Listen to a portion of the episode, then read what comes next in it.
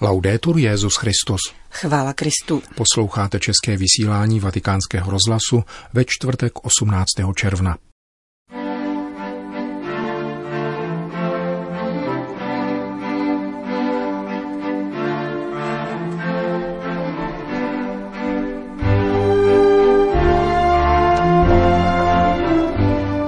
Není možné chránit přírodu, nechráníme-li každou lidskou bytost stojí v novém vatikánském dokumentu vypracované u příležitosti pátého výročí vydání encykliky Laudato Si. Válka, sankce a globální finančnický a geopolitický systém vehnali zemi do neudržitelné situace, denuncují syrské trapistky. Barcelonská bazilika Sagrada Familia se v červenci opět otevře veřejnosti. To jsou hlavní témata našeho dnešního pořadu, kterým provázejí Milan Glázer a Johana Bronková.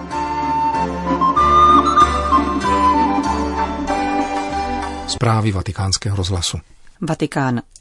Nabídnout nejen katolíkům orientační body pro zdravý vztah ke stvoření si klade za cíl společný dokument několika vatikánských úřadů nazvaný Cesty pro péči o společný dům. Vypracován byl u příležitosti pátého výročí encykliky Laudato Si, podepsané papežem Františkem 24. května 2015. Dokument vypracoval interdikasteriální stůl svatého stolce pro integrální ekologii, vytvořený rovněž v roce 2015.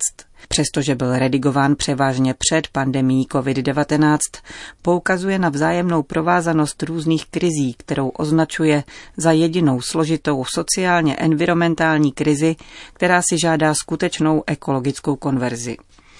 Právě této konverzi je věnována první část obsáhlého textu. Vybízí se v ní ke změně mentality, k čemuž mohou napomáhat nejen nedávné iniciativy, ale také například monastická tradice, učící kontemplaci, modlitbě, práci a službě. Dokument poukazuje k centrálnímu postavení člověka, lidského života, protože není možné chránit přírodu, nechráníme-li každou lidskou bytost. Navrhuje rozvinout koncept hříchu proti lidskému životu při výchově mladých generací, aby se kulturou péče předcházelo skartační kultuře, Nezastupitelnou roli v této věci má rodina, založená na základních principech společenství a plodnosti. Proto je žádoucí podporovat inteligentní politiku pro rozvoj rodin.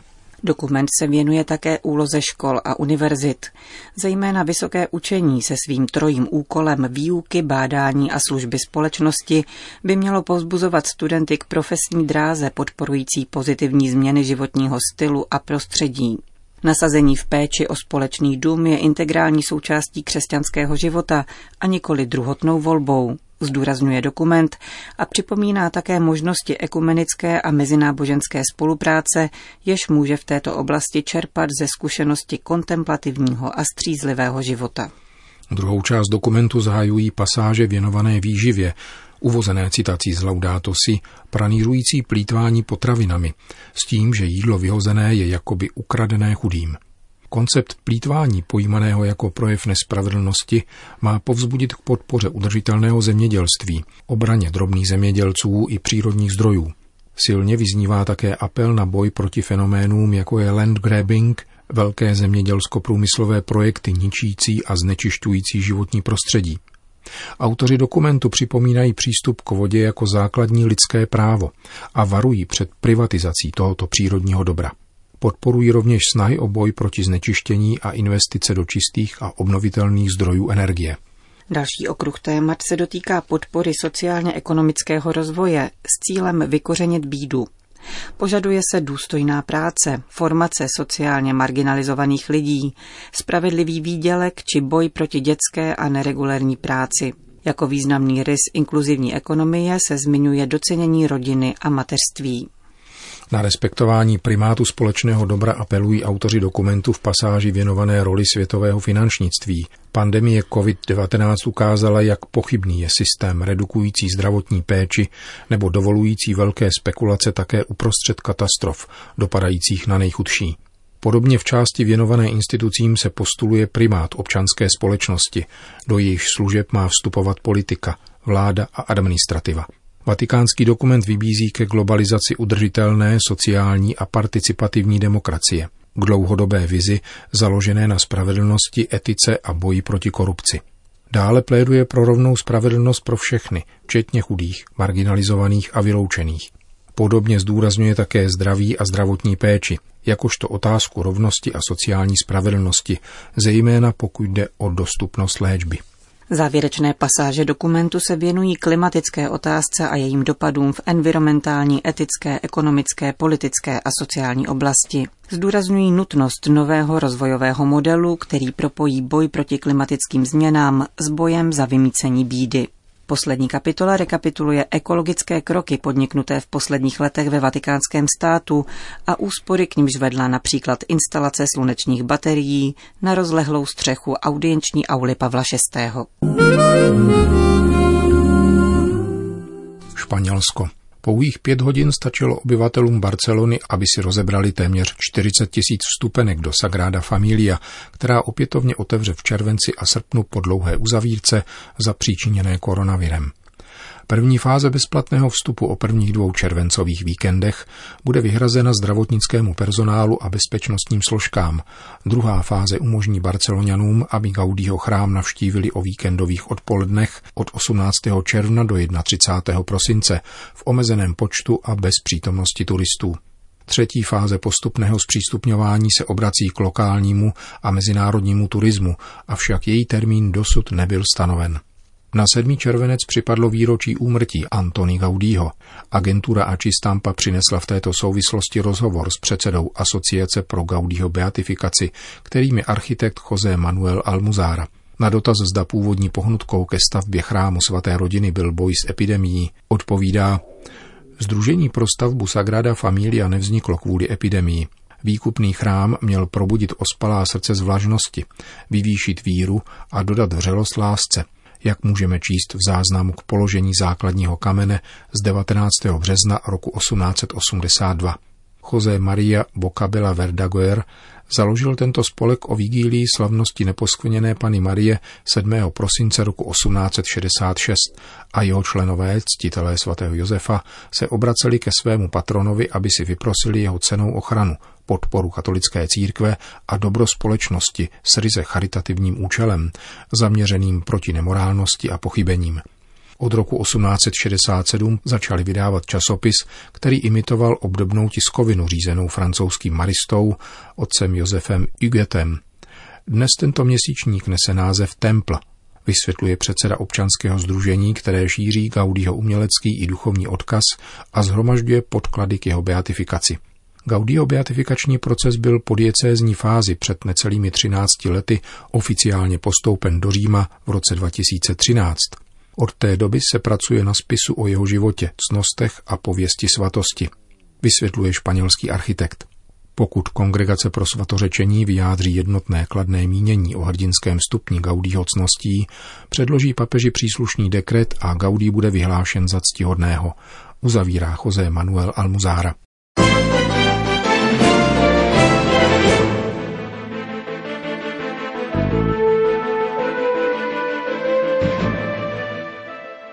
Sýrie. O drtivém dopadu konfliktů, hospodářského embarga a restrikcí spojených s pandemí píší trapistky maronické vesnice Azeir v centrální Sýrii. Chceme zdůraznit, že neudržitelná situace syrských obyvatel není ani tak plodem místních okolností, jako globálního finančnického a geopolitického systému, zdůrazňují. Lidé kolem nás umírají hlady a na různé nemoci, píše představená kláštera sestra Marta a upřesňuje – Nikoli však kvůli viru, nýbrž proto, že nemají přístup k normálním lékům na cukrovku, vysoký krevní tlak, nádory nebo srdeční choroby. Lékárny jsou zavřené, nikdo nedodává základní potřeby a farmaceutická produkce je zastavená. Kupní síla syrské liry klesá z hodiny na hodinu, dodává.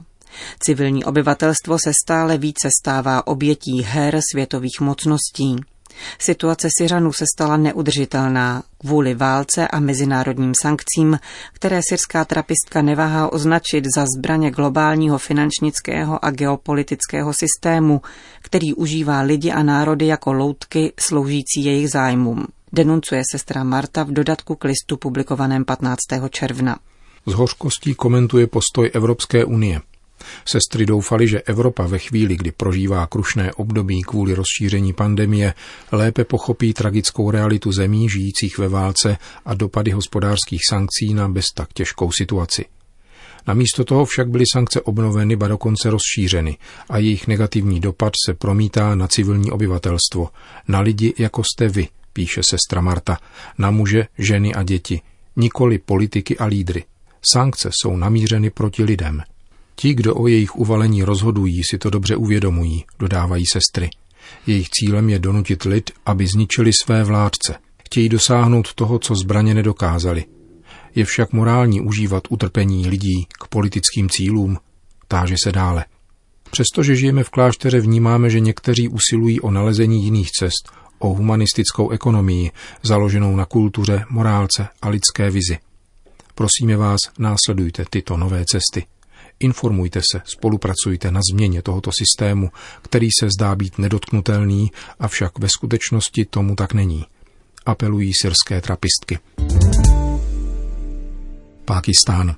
V severopákistánském státu Baltizán, tedy jedné z historických částí Kašmíru, byl objeven obrovský mramorový křesťanský kříž o váze 3000 kg, který podle prvních průzkumů sahá do období před 12 lety. Kříž o rozměrech 2x1,5 metru byl odkryt ve Skardu, někdejším ze čtyř kvetoucích království samostatného Baltistánu v pohoří Karakoram a podle místa nálezu dostal název Kříž z hory Kavardo. Ležel zhruba dva kilometry od základního tábora a odhaduje se, že vznikl mezi 11. až 12. stoletím. Podle informací agentury UK News komentovali objev badatelé z univerzity ve Skardu, kteří také za pomoci vesničanů a lokálních průvodců provedli počáteční archeologický průzkum. Jak sdělil vědec Vaid Bhati, jedná se o jeden z největších křížů na subkontinentu a první nález svatého kříže v Baltistánu. Jako by se stoupil do pohoří Kárákoram přímo z nebe, uvedl vícekancléř univerzity Muhammed Naim Khan. Výkonný ředitel pákistánské charity Nansha Nur popsal ohlas, který tato zpráva vyvolala. Dokládá totiž, že v této oblasti existovalo křesťanství a že zde musela být obydlí křesťanů i kostel. Ačkoliv v současné době zde křesťanské rodiny nežijí, v minulosti to tak muselo být. Ředitel Charity v Pákistánu vyzval Mezinárodní akademické společenství, aby objevu věnovalo pozornost a o to též požádali představitelé z Kardské univerzity.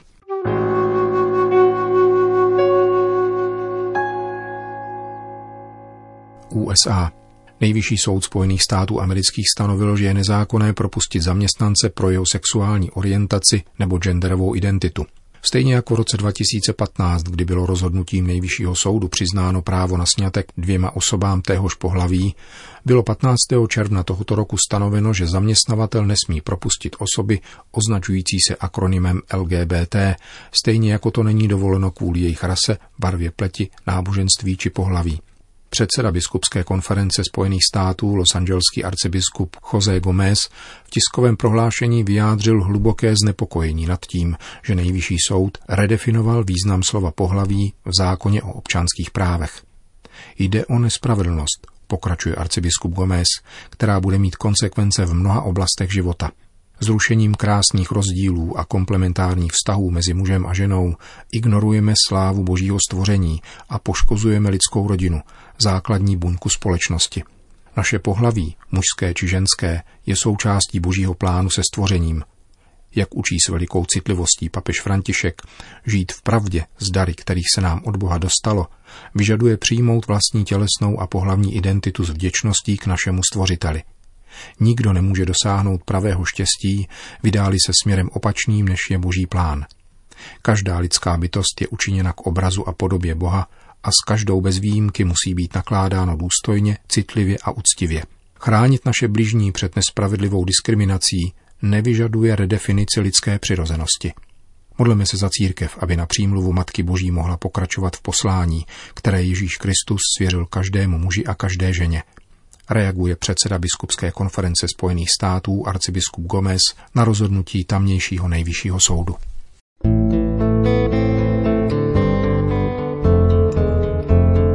Končíme české vysílání vatikánského rozhlasu. Chvála Kristu. Laudetur Jezus Christus.